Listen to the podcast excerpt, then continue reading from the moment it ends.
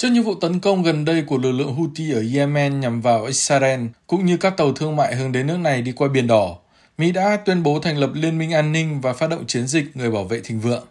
Theo Bộ trưởng Quốc phòng Mỹ Lloyd Austin, chiến dịch này mang sứ mệnh đảm bảo an toàn cho hoạt động vận tải hàng hóa trên Biển Đỏ. Tất cả các quốc gia đều có quyền di chuyển tự do và hợp pháp trong vùng biển quốc tế. Nhưng quyền cơ bản đó hiện đang bị đe dọa bởi các cuộc tấn công vào các tàu buôn của lực lượng Houthi ở Yemen. Theo tuyên bố của Mỹ, những nước tham gia liên minh gồm Bahrain, Canada, Pháp, Italia, Hà Lan, Na Uy, Seychelles, Tây Ban Nha, Anh, Hy Lạp, Australia và một số quốc gia khác.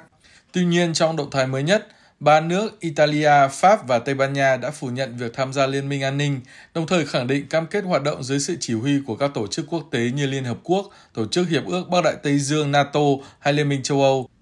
Người phát ngôn của Bộ Quốc phòng Tây Ban Nha cho biết, sứ mệnh bảo vệ giao thông hàng hải và thương mại ở Biển Đỏ phải do các cơ quan có thẩm quyền của Liên minh châu Âu quyết định về phạm vi hoạt động, phương tiện cũng như những mục tiêu cụ thể. Đồng thời nhấn mạnh Tây Ban Nha sẵn sàng tham gia vào những nhiệm vụ này. Phía Bộ Quốc phòng Italia tuyên bố đã cử tàu khu trục hải quân Virginio Fasan tới Biển Đỏ để bảo vệ lợi ích quốc gia và nhằm bảo vệ an toàn cho các tàu có liên quan tới nước này. Cơ quan này cũng nhấn mạnh đây là một phần của các hoạt động vẫn đang được triển khai và không liên quan tới liên minh do Mỹ dẫn đầu.